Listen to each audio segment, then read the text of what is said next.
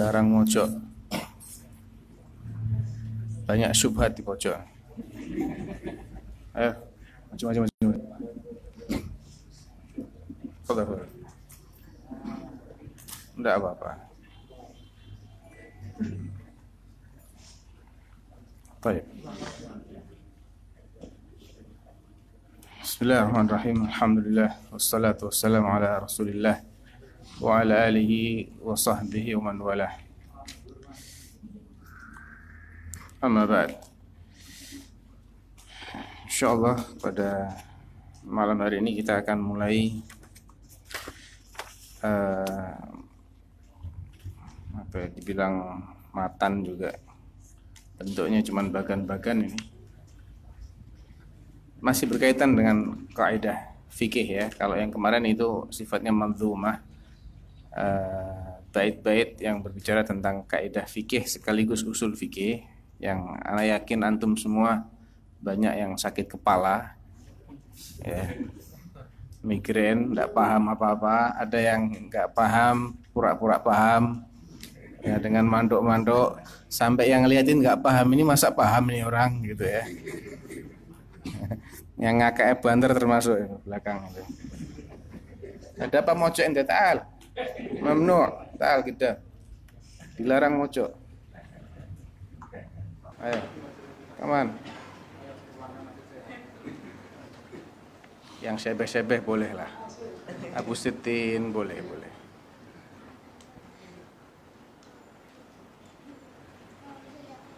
Taib.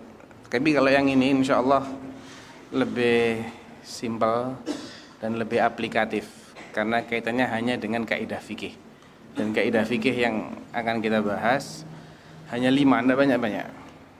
Lima ini termasuk al-qawaidul fikhiyatul kubra.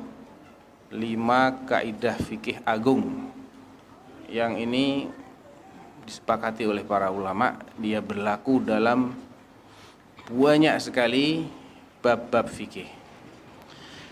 Nah, sambil menunggu apa ya istilahnya diktatnya karena afwan anak hari ini seharian dari subuh sampai maghrib tadi di luar rumah jadi nggak sempat uh, share file supaya digandakan. Ada sudah anak terjemahin tiga dari lima yang dua belum sempat tapi untuk kali ini kita mukaddimah dulu aja. Dan mukaddimah ini insya Allah juga sudah ada. Saya ingat anak ya sudah ada uh, terjemahnya Taib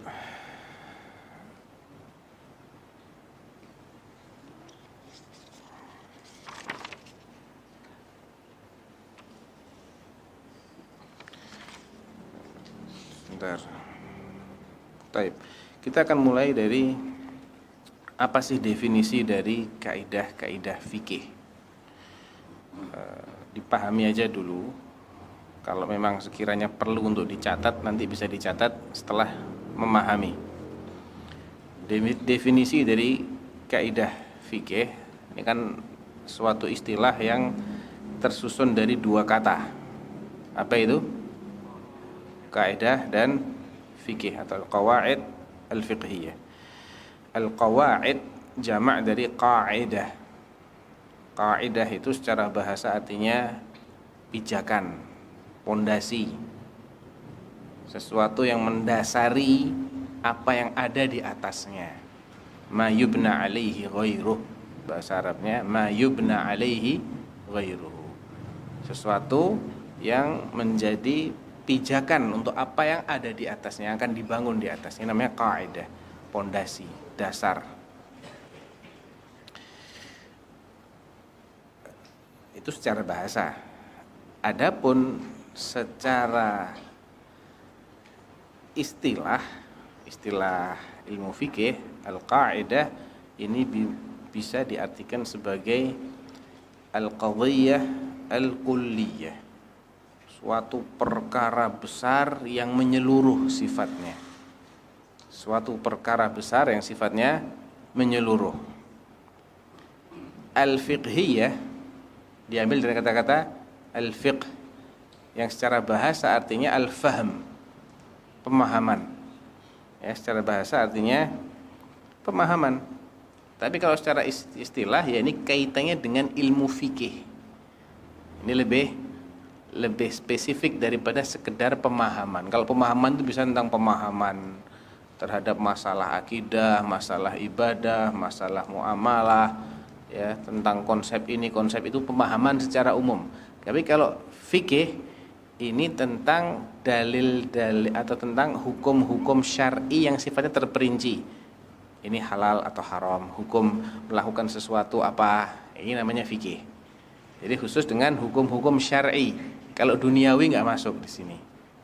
Pemahaman terhadap ilmu-ilmu dunia tidak masuk dalam pengertian fikih. Ya, tapi secara bahasa itu fik. Ya, paham secara bahasa. Jadi kalau kita gabung antara qawaid dengan fikhiyah jadinya adalah perkara yang sifatnya menyeluruh dalam ilmu fikih atau ilmu-ilmu hukum syar'i yang terperinci. Perkara yang sifatnya menyeluruh yang bisa diterapkan dalam eh, hukum-hukum uh, syar'i. Nanti akan lebih jelas lagi kalau kita mulai membahas contohnya apa sih kaidah-kaidahnya dan bagaimana penerapannya uh, ada nggak kaitan antara kaidah fikih dengan kaidah usul fikih. Kalau sebelumnya ya sebetulnya mestinya kita bahasnya ini dulu baru kitab yang kemarin. Mestinya. Ya sudah terlanjur nggak apa-apa terlanjur kena migrain jadi sudah ada antibody lah agak kebal dikit gitu loh. Insya Allah kalau kena yang enteng-enteng ini nggak kena migrain lagi. Kaitannya apa antara fikih dengan usul fikih? Kalau fikih itu eh, bagaimana kita mengetahui hukum-hukum syar'i yang sifatnya terperinci.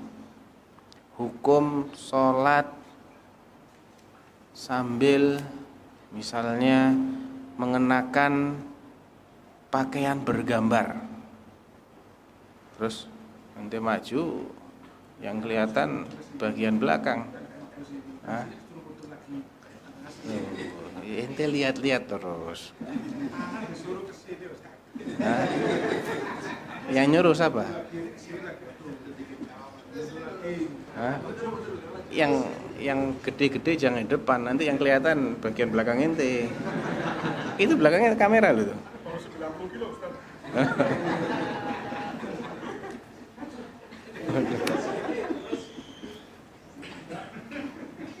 ini live loh ini. Ini live loh tidak pakai hade-hade baik. Jadi bedanya di mana antara kaidah fikih dengan kaidah usul fikih kalau fikih tadi adalah bagaimana kita mengetahui hukum-hukum syar'i yang terperinci contohnya hukum eh, misalnya sholat menggunakan pakaian bergambar makhluk bernyawa. Ini hukum terhadap masalah yang sifatnya mendetil. Ya. Boleh, nggak boleh, ya, makruh atau apa? Atau haram. Hukum mengenakan uh, atau hukum memakan tapi halal, haram, makruh, mubah. Nah, ini hukum-hukum syariah yang sifatnya terperinci. Ini namanya kaidah fikih. Kalau kaidah usul fikih bunyinya begini. Contohnya ya. Hukum asalnya semua perintah itu mewajibkan atau semua perintah pada dasarnya adalah untuk mewajibkan pada dasarnya. Jadi nggak bisa antum terapkan ini langsung kepada kasus masalah secara mendetail nggak bisa. Antum perlu tahu dulu dalilnya apa nih. Misalnya kita mendapati ada dalil wa aqimus shalah. Wa aqimu ini fi'il amr. Dan hukum asalnya perintah itu untuk mewa, mewajibkan. Kita baru bisa aplikasikan ini kalau kita ada dalil yang sifatnya terperinci. Dalilnya bicara apa dulu? Bicara sholat, kita lihat bagaimana bentuknya. Oh, kata kata kerja wa aqimus sholah. Tegakkanlah sholat itu. Ini perintah. Hukum asalnya perintah itu mewajibkan. Berarti sholat hukumnya wajib. Berarti sholat hukumnya wajib. Ini hasilnya. Jadi hasil daripada kita mempelajari usul fikih itu baru bisa kita dapatkan kalau kita terapkan pada dalil per dalil. Nanti kalau ketemu antara dalil yang memerintahkan dengan dalil yang melarang. Nah, antum perlu kaidah usul fikih lagi untuk mendapatkan kesimpulan. Kalau bertemu antara perintah dengan larangan, bagaimana cara kita memahaminya? Nah, kok Nabi memerintahkan, tapi Nabi juga meninggalkan, memerintahkan secara lisan, tapi secara perbuatan kadang-kadang beliau meninggalkan. Ini apa artinya? Artinya perintahnya sifatnya tidak mewajibkan, tapi menyun menyunahkan. Karena kalau wajib kan nggak boleh ditinggalkan. Itu contoh uh, ada ada keterkaitan ya, ada keterkaitan. Hanya saja kalau fikih, kaidah fikih itu kaidah yang sifatnya lebih kepada detail-detail masalah. Jadi kalau usul fikih sifatnya kepada cara kita memahami dalil. Bukan langsung kita bisa tahu hukumnya, nggak nggak bisa langsung kita tahu hukumnya. Tapi kita perlu tahu dalilnya dulu, baru kita pahami dengan kaidah usul fikih, nanti ketahuan hukumnya begini. Baik. Uh,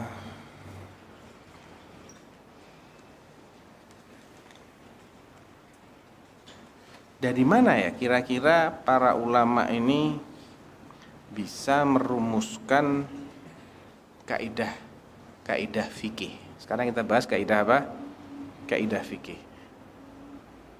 Contohnya misalnya kaidah fikih itu yang yang lima ini, karena cuma lima kita sebutin aja nggak apa-apa. Yang pertama uh, al umuru bimaqasidiha. Setiap perkara tergantung maksudnya. Dinilai berdasarkan maksudnya atau niatnya. Ini salah satu bunyi kaidah fikih yang paling besar. Yang pertama itu kayak gini bunyinya. Setiap perkara segala sesuatu dinilai berdasarkan maksudnya alias niatnya. Ini kaidah dan ini akan bisa kita terapkan dalam semua bab fikih. Bab ibadah, bab eh, toharoh, sholat, ya zakat, saum, haji, bab muamalah juga bisa. Ya. Bab uh, fikih usrah, fikih keluarga, talak, rujuk, nikah dan seterusnya. Bab nazar juga bisa. Bab jinayat juga bisa, tindak pidana, aniaya. Semua ini niat berpengaruh di sini. Maksud itu ber, berpengaruh. Nah, dari mana mereka bisa menyusun sebuah kaedah yang bunyinya al-umuru bimaqasidiha. Yang terjemahannya segala sesuatu dinilai berdasarkan niatnya. Jawabannya ada dua. Ada dua literatur para fukoha atau sumber rujukan para fukoha dalam merumuskan kaidah-kaidah seperti ini. Yang pertama apa kira-kira? Mimpi? Hah? Wah semalam saya mimpi ketemu Nabi. Nabi ngajarin saya kaidah. Bunyinya begini. Kira-kira mungkin nggak? Kaidah dirumuskan berdasarkan mimpi. Nggak mungkin. Kira-kira nih Antum mikir dikit. Dari mana sumbernya? Hah? Dalil. Dalil itu apa maksudnya? Al-Quran dan hadis Nabi sallallahu alaihi wasallam. Ahsantum. Jadi al-adillah asy-syar'iyyah. Al-adillah asy-syar'iyyah. Dan tidak hanya terbatas pada Al-Quran dan hadis Nabi, ada juga ijma' Ada juga ijma ya ijma itu termasuk dalil syar'i. Masuk dalil dalil syar'i. Dan terkadang kita tidak mendapati nas ayat tidak mendapatin nas hadis tapi ada ijma. Dan ijma'nya ini valid. Benar-benar pernah terjadi ijma. Maka ini juga menjadi dalil syar'i yang perlu kita perhitungkan. Atau yang yang diperhitungkan oleh para fukoha ketika mereka merumuskan suatu kaidah.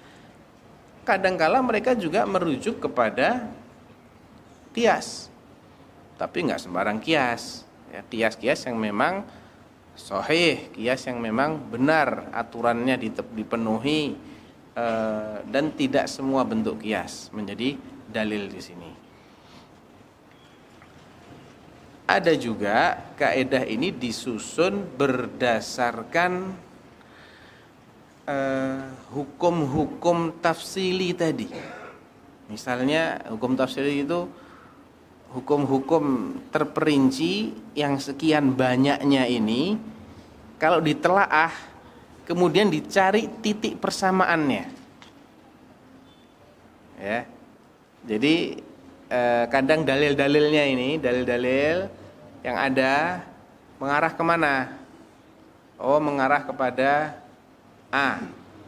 Ya, berarti kadang satu dalil sudah jelas artinya seperti innamal a'malu binniyat. Ini bahasa lain dari al-umur bimaqasidiha. Bisa diambil dari kata-kata innamal a'malu binniyat. Kadang-kadang satu hadis itu langsung menjadi kaidah dengan sendirinya. Al-kharaju bid-dhaman al-kharaj keuntungan dibayar e, dengan jaminan risiko. Boleh ngambil untung asalkan siap tanggung risiko. Ini kaidah. Ya. Ada lagi kaidah misalnya uh, kullu qardin aw la darara wa la dirar. Masuk kaidah yang besar nih. Yang nomor empat. Ini diambil dari dari hadis Nabi SAW. Langsung dari dari hadis itu dijadikan sebagai kaidah. Karena emang Nabi SAW diberi oleh Allah jawami'ul kalim. Kemampuan untuk mengungkapkan dengan ungkapan yang singkat namun mengandung makna yang sangat padat. Eh, tapi ada kalanya dengan istiqra'ul furu' dilihat dari detail-detail masalah satu persatu dicari titik samanya di mana ini. Oh titik samanya di sini. Dijadikan kaidah dirunut ya. Taib. Jenisnya, jenis kaidah fikih ini ada kaidah yang sifatnya kulliyah. Kaidah yang universal. Masuk dalam banyak bab. Ada bab toharoh dia masuk, bab sholat masuk, bab zakat, bab saum, bab ini, bab itu. Atau dalam mayoritas bab dia masuk ke sana dalam banyak bab. Ini namanya kaidah kulliyah. Kaidah yang sifatnya menyeluruh. Ada yang uh, kaidah kulliyah ada yang sifatnya kubro. Kubro ini agung ya lima tadi itu karena dia masuk dalam mayoritas bab bab fikih banyak sekali ada yang sifatnya kaidah kuliah tapi tidak tidak sebesar yang awal masuk dalam beberapa bab. Ada yang namanya uh, dhabit. Ya, dhabit ini hanya dalam satu bab saja. Istilahnya mereka menggunakan dhabit bukan kaidah. Ini hanya istilah yang sering digunakan oleh fukoha-fukoha kontemporer untuk membedakan antara kaidah dengan dhabit. Kalau dhabit itu dalam satu bab saja. Kalau kaidah dalam beberapa bab. Kaidah ini ada yang kuliah, ada yang ah, ada yang kuliah kubro, ada yang ghair kubro. Yang kubro ini banyak sekali bab yang masuk. Seperti yang lima ini, ada yang beberapa bab. Taib. Faedahnya sekarang, ini yang penting. Yang penting faedahnya apa kita belajar ini. Biar kalau memang layak untuk dipelajari, ya kita akan pelajari dengan baik-baik. Yang pertama, dengan mempelajari kaidah, antum otomatis akan bisa uh, sekaligus ya mempelajari banyak masalah-masalah fikih. yang tersebar bisa dirangkai. Ini masalahnya tadinya nyebar di mana-mana. Ada di bab ini, ada di bab ini, ada di bab ini. Dengan satu kaidah ini, yang kaidah yang agung ini, antum bisa merangkai semua. Ibaratnya kalau manik-manik yang sudah lepas dari talinya, itu antum bisa rangkai lagi. Dengan satu tali kaidah ini antum bisa merangkai banyak sekali masalah fikih yang tersebar. Kalau nyatu masih mending, ini nyebar masalahnya. Bayangkan kalau nggak punya kaidah, ya dia harus pelajari satu persatu masalah ini. Harus dicari di tempat-tempatnya. Nanti pindah bab, oh, masalahnya baru lagi, bingung lagi.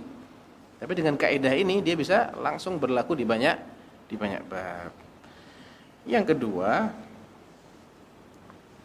lebih memudahkan kita untuk menghafal cabang-cabang masalah fikih karena ini induk cabangnya banyak ya.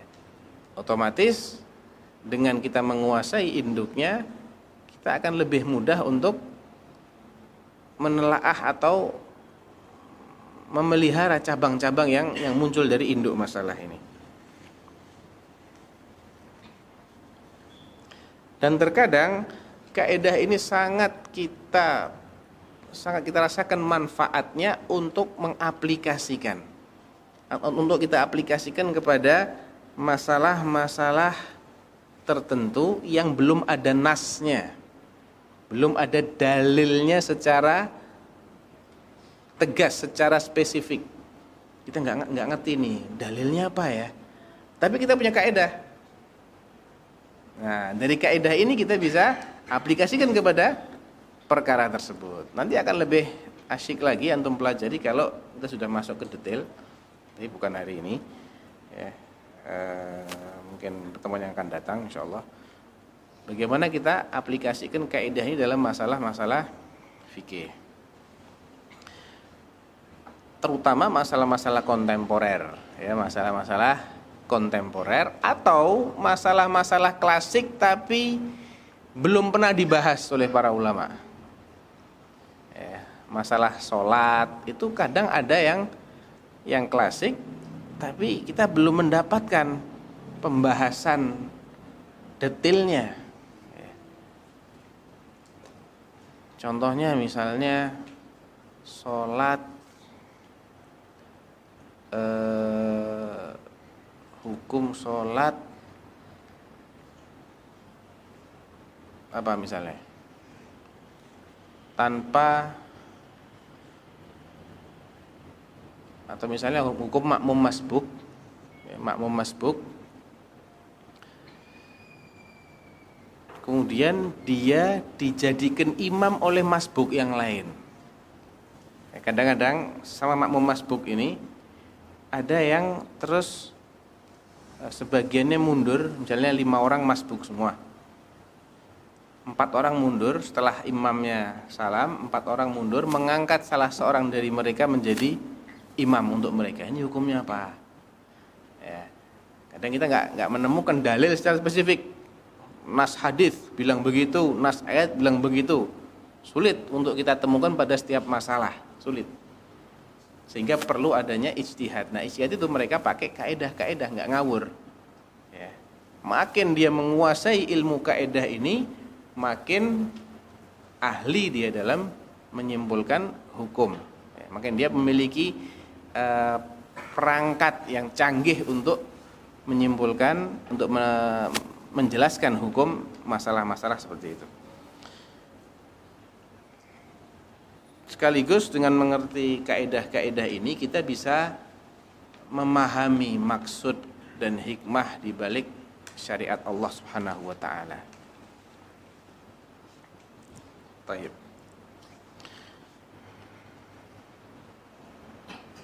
Ini secara secara mukaddimah. Kaidah fikih itu banyak jumlahnya. Dan e, lima ini bukan semuanya. Ini hanya yang sifatnya sangat e, banyak cabangnya dan bisa masuk ke dalam banyak sekali masalah itu lima ini. Tapi di bawahnya itu masih ada kaidah-kaidah lagi yang lain. Banyak sekali, nggak bisa dibatasi. Nggak kurang dari sekian, nggak, nggak lebih dari sekian, nggak bisa. Karena kaidah ini bisa lahir karena tuntutan. Kalau diperlukan ada kaidah khusus bisa dibuat kaidah. Ya, dan setiap kaidah itu pasti punya pengecualian. Ya, ini antum harus pahami. Yang namanya kaidah itu berlaku pada sebagian besar masalah. Berarti ada masalah-masalah yang itu dikecualikan. Dia nggak bisa berlaku di situ. Ya, ada. Walaupun kaidah yang lima ini, al umur bimaqasidiha. Segala sesuatu tergantung pada pada niatnya. Sebagai contoh aja. Atau innamal a'malu bin niat. Setiap amalan tergantung pada niatnya. Apakah mungkin seseorang tidak beramal dan tidak pernah berniat tapi dapat pahala? Kalau berdasarkan kaidah ini nggak mungkin. Amalan dilakukan tanpa niat aja nggak ada pahalanya, apalagi ini nggak beramal, nggak berniat, mana mungkin dapat pahala? Ini secara secara kaidah. Tapi ada pengecualian nggak? Ada. Ya. Apa kira-kira? Bagaimana seseorang bisa mendapatkan pahala tanpa beramal? Dan tanpa berniat. Ah, ada yang tahu? Orang lain berbuat diniatkan pahalanya untuk seseorang. Ini ini ini pengecualian. Eh, termasuk masuk pengecualian. Jadi walhasil kaidah-kaidah itu memang dia berlaku pada sebagian besar kasus, tapi tetap saja ada kasus-kasus yang dikecualikan. Dikecualikan tentunya dengan dalil, ya, dikecualikan dengan dengan dalil. Hukum asalnya seseorang tidak boleh e, menjual sesuatu yang sifatnya majhul. Nggak diketahui. Nggak diketahui kadarnya. Eh, ini buah masih di pohon. Dijual buahnya. Masih di pohon deh masih rutop bentuknya masih rutop kurmanya masih muda tapi sudah boleh dijual padahal kita belum tahu persis dijual dengan imbalan tamer dengan imbalan kurma yang sudah matang. Ya, padahal rutop itu masuk jenis kurma, tamer juga masuk jenis ya namanya tamer ya, kurma. Eh, hukum asalnya kurma dijual dengan kurma harus harus sama dan harus tunai. Nah ini kurmanya masih di pohon, rutopnya masih di pohon, tamer ya sudah di sudah di bawah piye mau menyamakan? Bagaimana bisa menjamin bahwa yang masih di pohon itu jumlahnya sama dengan yang yang ada di bawah yang berupa e, kurma yang akan dijadikan sebagai alat tukar menukarnya itu. Ya, caranya adalah dengan dikira-kira, ditaksir. Apa bisa sama persis? Tidak bisa. Sebetulnya kaedahnya al-jahlu bit tamathul kal ilmi bit tafadul al jahlu bit tamathul kal kal ilmi bit tafadul artinya apa artinya tidak tahunya seseorang terhadap kesamaan sama dengan mengetahui adanya perbedaan. Kalau nggak bisa dipastikan sama, ya berarti ada perbedaan. Kita nggak tahu nih sama apa enggak, sama dengan tidak sama. Paham enggak? Ini ya kira-kira segini, kita nggak bisa pastikan. Berarti ada kurang lebih di sini. Kalau enggak kurang ya, ya lebih. Hukum asalnya tamer dijual dengan rutop yang juga masuk kategori tamer harus sama. Tapi kok Nabi membolehkan? Ini istilahnya bayul araya, menjual rutop yang masih ada di pohon kurma muda. Tahu rutop ya? Yang masih Eh, setengah matang itu karena kalau di sudah dipetik dia nggak tahan lama cepat rusak ya, cepat rusak dia. Karena dulu belum ada freezer, cepat sekali dia akan rusak. Tapi dibiarkan saat masih ada di pohon, ditaksir. Nanti kalau sudah e, mendekati jadi rutop, baru bisa di diambil. Nah, ini dikasih rukhsah sama Nabi SAW. Ini pengecualian dari kaidah. Dibolehkan dalam batasan tertentu. Ya, nggak boleh lebih dari sekian dan harus ditaksir dulu jadi ada yang orang yang memang punya keahlian untuk menaksir yang masih di pohon ini berapa. Nah, kemudian imbalannya di, disamakan dengan hasil taksiran. Intinya kaedah-kaedah itu memiliki exception. Tahu exception? Pengecualian. Ya. Taib. Kurang 5 menit. Ya, kita bahas tentang kaidah yang pertama ya al-umur bimaqasidiha. Ini kaidah kubra, kaidah fikhiyah kubra yang pertama. Segala perkara tergantung maksudnya. Maknanya apa sih? Ya, hukum ucapan dan perbuatan itu dibangun atas dasar niat. Hukum berbagai macam ucapan dan perbuatan seseorang dibangun atas dasar niat. Niat ini bisa lebih dari satu niat.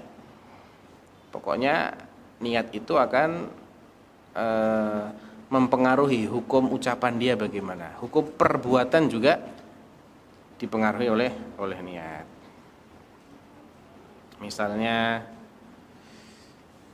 orang yang bercanda atau orang dalam keadaan ketakutan dia mengatakan sesuatu karena ketakutan dia nggak bisa mengontrol ucapannya ini sehingga mengatakan hal-hal yang sebetulnya nggak layak untuk dikatakan. Pernah suatu ketika Ummul Mukminin Aisyah radhiyallahu anha sedang eh, berada di sampingnya Rasulullah SAW di atas kasurnya Nabi mengira Aisyah sudah tidur.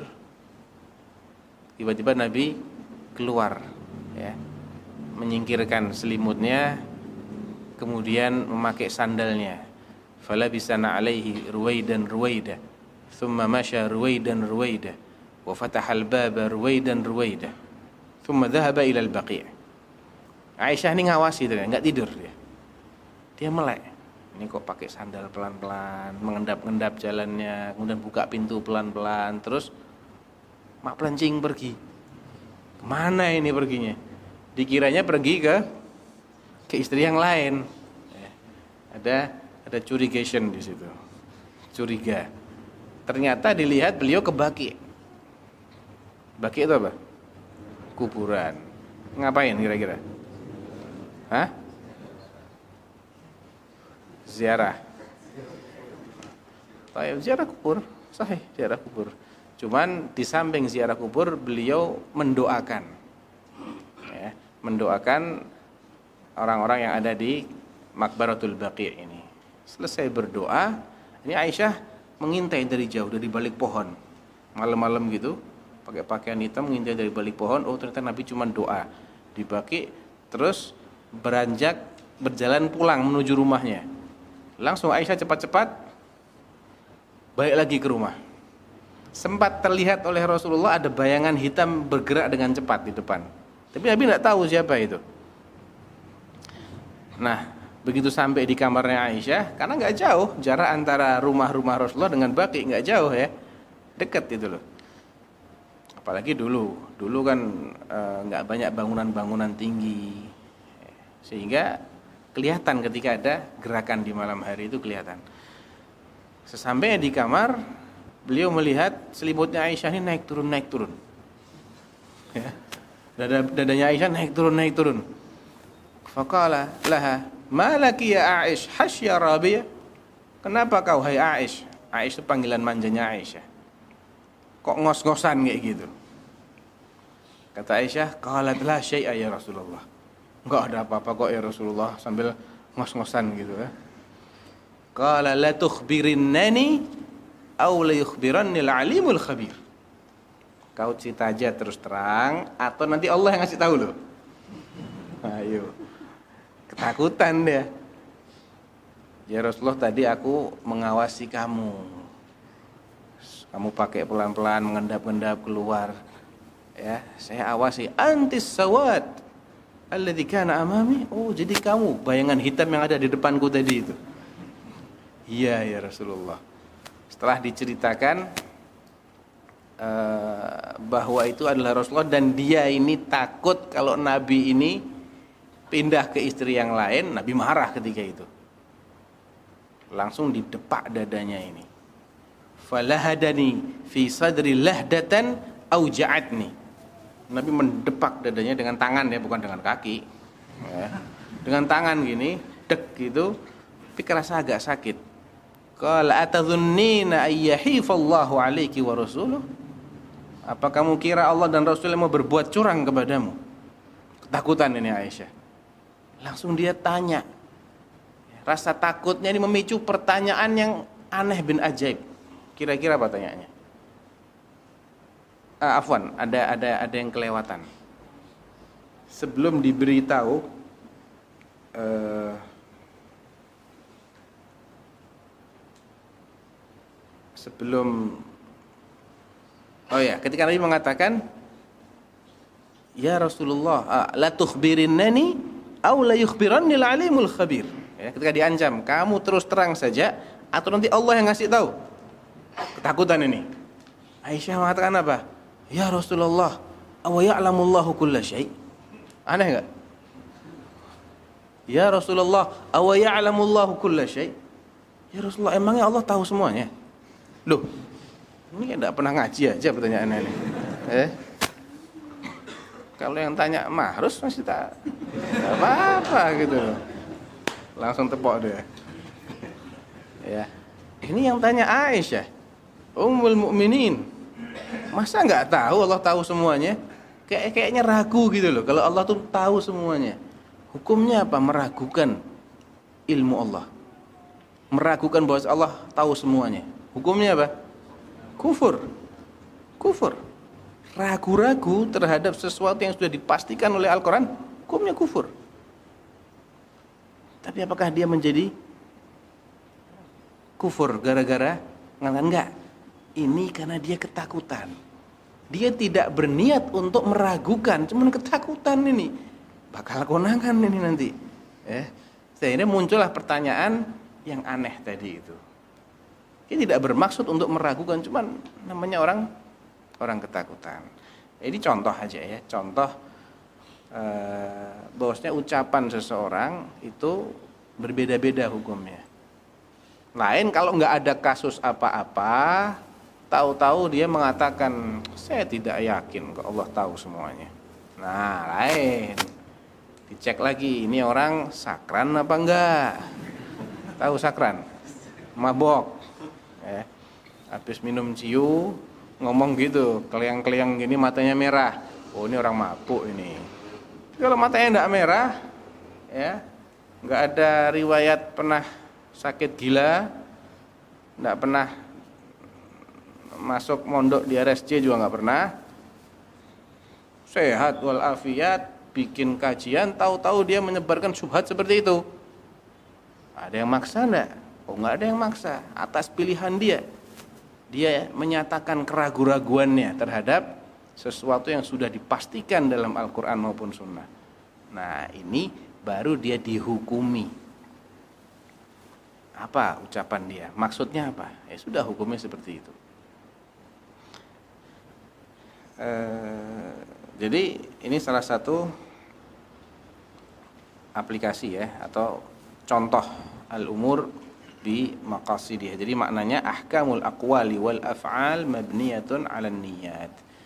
Hukum-hukum yang berkaitan dengan ucapan dan juga perbuatan tergantung niatnya. Perbuatan, misal ada seseorang membayarkan uang senilai satu juta rupiah ya, kepada mahrus. Hukumnya apa? Ya niatnya apa dulu? Niatnya bayar utang hukumnya apa Wajib. Dapat pahala? Dapat. Oh, wajib kok. Bayar satu juta hukumnya apa? Anak mau kasih zakat miskin mah harus. Misalnya. Eh, hukumnya apa? Bayar zakat apa hukumnya? Wajib kalau harusnya mustahik. Kalau tidak mustahik ternyata apa hukumnya? Haram tidak boleh. Ya. Mau bayar satu juta kepada si B, niatnya riswah, suap, hukumnya haram. Sama nominal satu juta, yang bayar orangnya juga sama. Ya, tapi niat dia ini sebagai riswah, sebagai suap, atau ini sebagai sedekah, atau ini sebagai hadiah, atau ini sebagai bayar utang. Beda-beda hukumnya. Perbuatannya sama, nominalnya sama, yang bayar sama, niat beda, hukumnya beda. Ya. Dalam bab zakat, orang punya ternak berupa kambing. Niatnya apa? Ya, cuman saya senang miara kambing, saya mau minum susunya, saya ingin perbanyak saja. Mau dijual nggak kambingnya? Enggak. Saya senang lihat kambing. Digembalakan nggak? Iya, saya gembalakan. Kebetulan dekat dengan alun-alun, gembalakan di alun-alun misalnya. Ini dikenai zakat sebagai apa? Sebagai hewan ternak. Karena dia tidak ber, berniat untuk menjual kambing itu dia hanya ngambil susunya misalnya diminum sendiri ya, atau dimakan sendiri kalau lagi lapar nggak ada daging potong satu atau buat jamu tamunya. Walhasil untuk dikembang biakan dan diambil susunya. Bukan untuk diperjual belikan. Ya, kena zakat sebagai hewan ternak. Ada jumlah tertentu baru dia kena zakat. Minimal 40 ekor. Sampai eh, 120 kalau nggak salah sekian. Nanti 120 sampai 200 sekian. 200 sampai 300 sekian. Setelah itu tiap 100 sekian. Ada aturannya sendiri. Tapi orang punya satu atau dua ekor kambing lima ekor kambing. Ya, kambing PE bagus-bagus. Ditanya niatnya apa pak? Saya mau jual nanti kalau pas hari raya idul adha.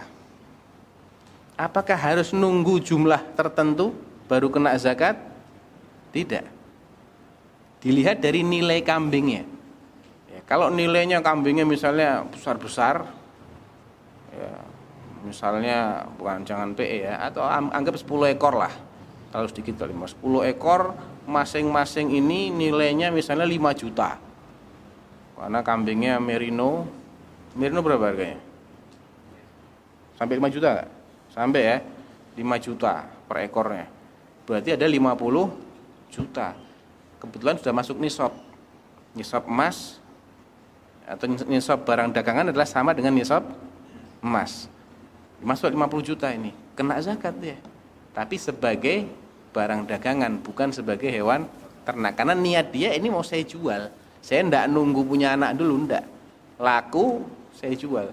Beli sekarang besok ada yang nawar tak jual lagi.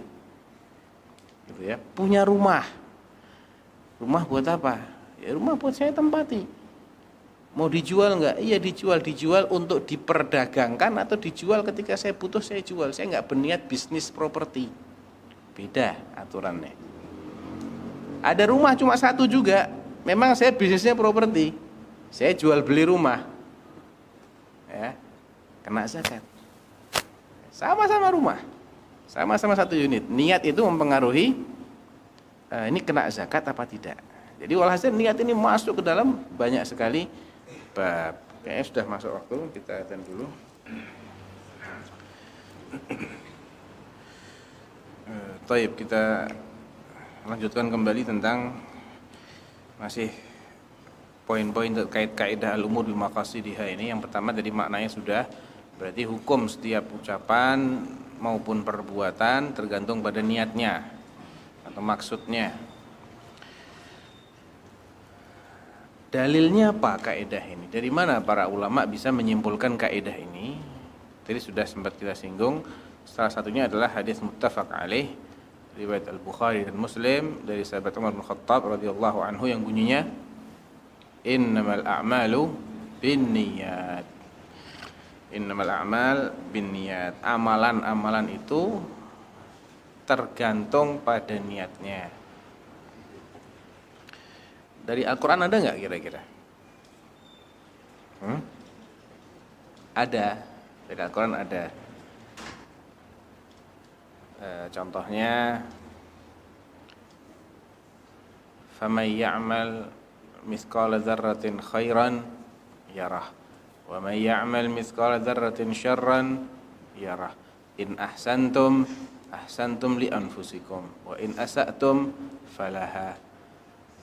Ah, ah, la khaira fi kathirin min najwahum illa man amara bi sadaqatin aw ma'rufin aw islahin bainan nas. Wa man yaf'al dhalika ibtigha'a mardatillah fasawfa nu'tihi ajran 'azima.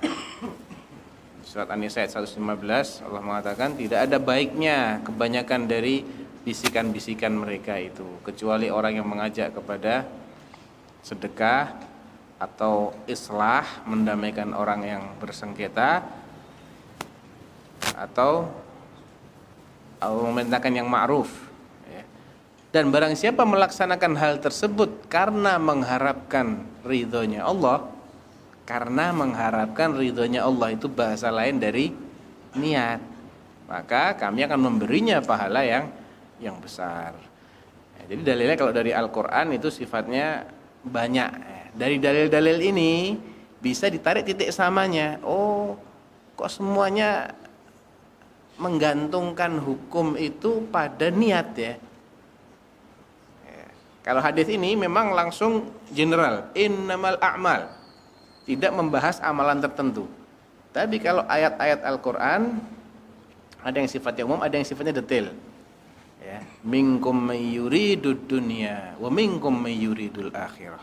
Ketika tentang uh, membahas tentang 6, uh, 50 orang pasukan pemanah yang ditugaskan oleh Rasulullah untuk standby di bukit dalam perang Uhud dan tidak turun meninggalkan posisi mereka apa pun yang terjadi namun kemudian ada 40 dari 50 itu yang tergiur untuk segera mengumpulkan ghanimah ketika melihat musuh lari dalam pukulan pertama yang 10 lagi tetap standby Akhirnya musuh nyerang balik mereka semua meninggal, terbunuh syahid. Allah mengatakan minkum mayyuridud dunya wa minkum mayyuridul akhirah. Ya. Ada di antara kalian yang menghendaki dunia, ada di antara kalian yang menghendaki akhirat. Berarti dibeda-bedakan walaupun amalnya sama. Ya, tapi maksudnya beda jadi beda hukumnya. Nah, dari dalil-dalil yang demikian banyak ini bisa ditarik dicari titik titik temu akhirnya muncullah kaidah al umur bimaqasidiha Taib. E, ada beberapa masalah yang terkait dengan niat. Yang pertama faedahnya apa niat ini?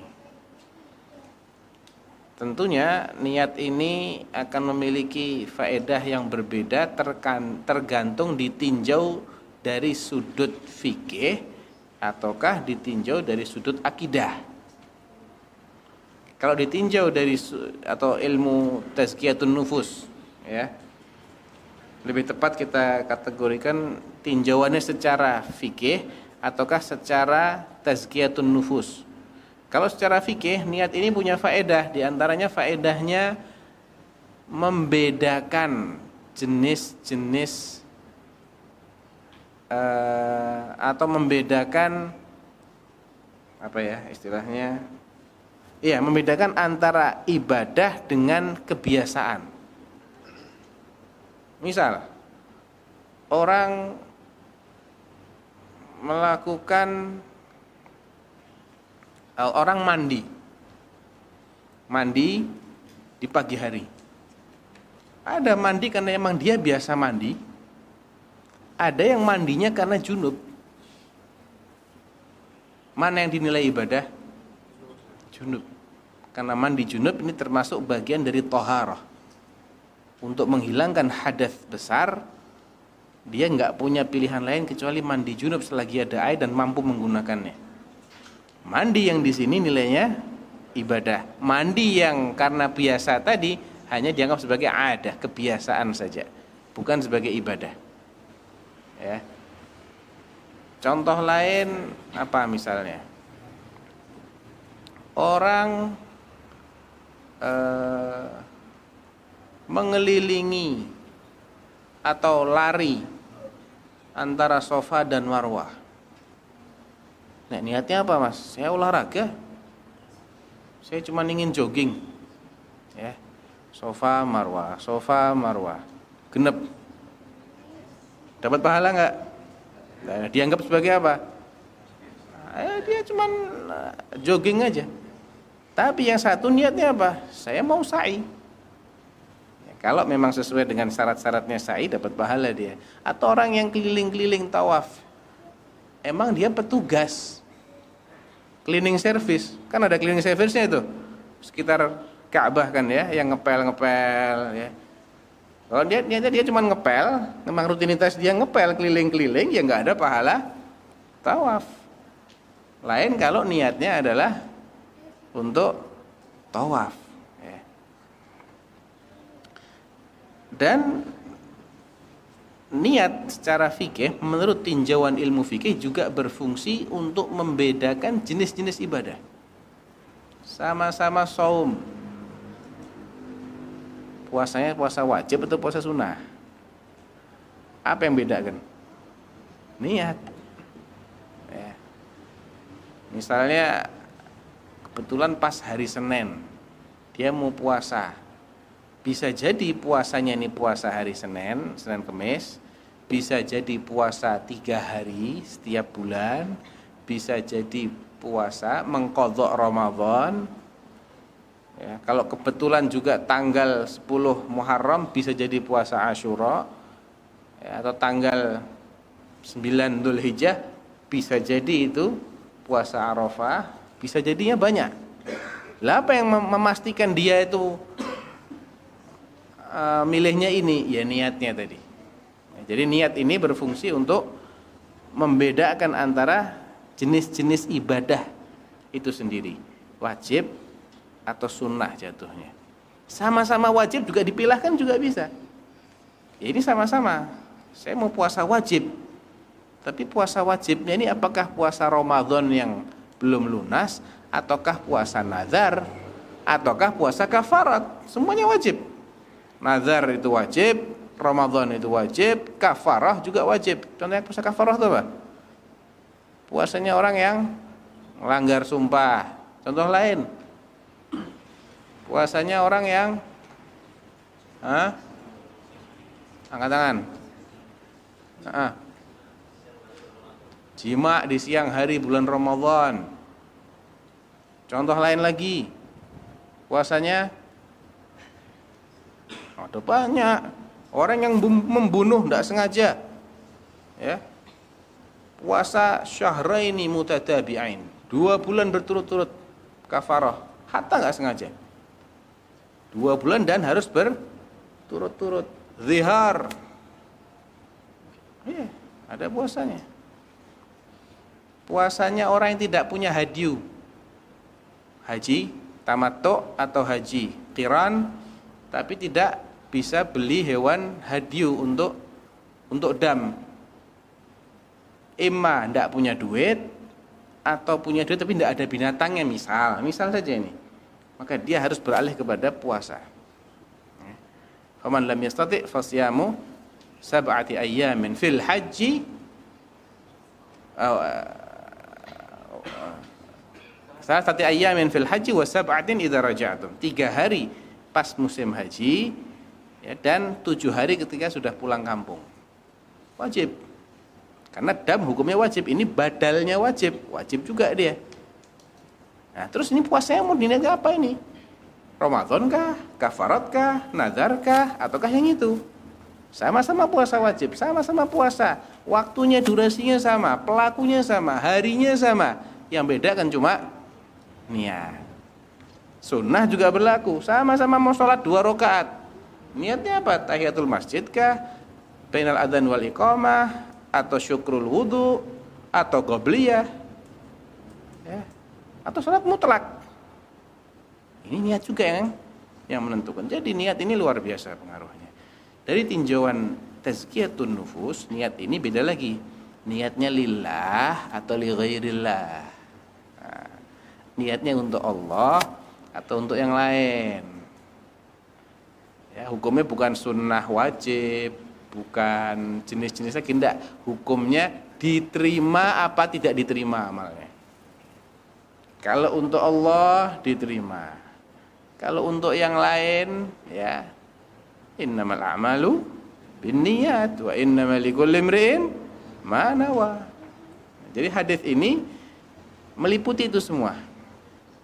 Secara fikih bisa berlaku, secara akidah ya atau tazkiyatun nufus juga bisa berlaku. Membedakan siapa yang dia tuju dengan amalnya ini. Dia beramal untuk Allah, beramal untuk dirinya sendiri, beramal untuk maslahat duniawiyah, beramal untuk cari pahala akhirat semata atau ke akhirat plus dunia ya di mix. Ya saya kepengen sedekah dapat pahala tapi saya juga kepengen sedekah saya ini jadikan duit saya berkah tambah-tambah lagi. Di mana? Di dunia. Nah, ini niat.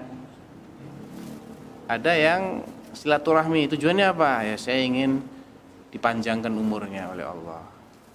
Gak terbesik gak terbetik di hatinya ingin dapat pahala di akhirat. Satu lagi satu rahmi apa tujuannya? Saya mau dapat pahala di akhirat. Pahalanya sama nggak? Sama nggak? Beda. Ya, para ulama mengatakan kalau cuman ingin cari panjang umur tidak ada pahalanya.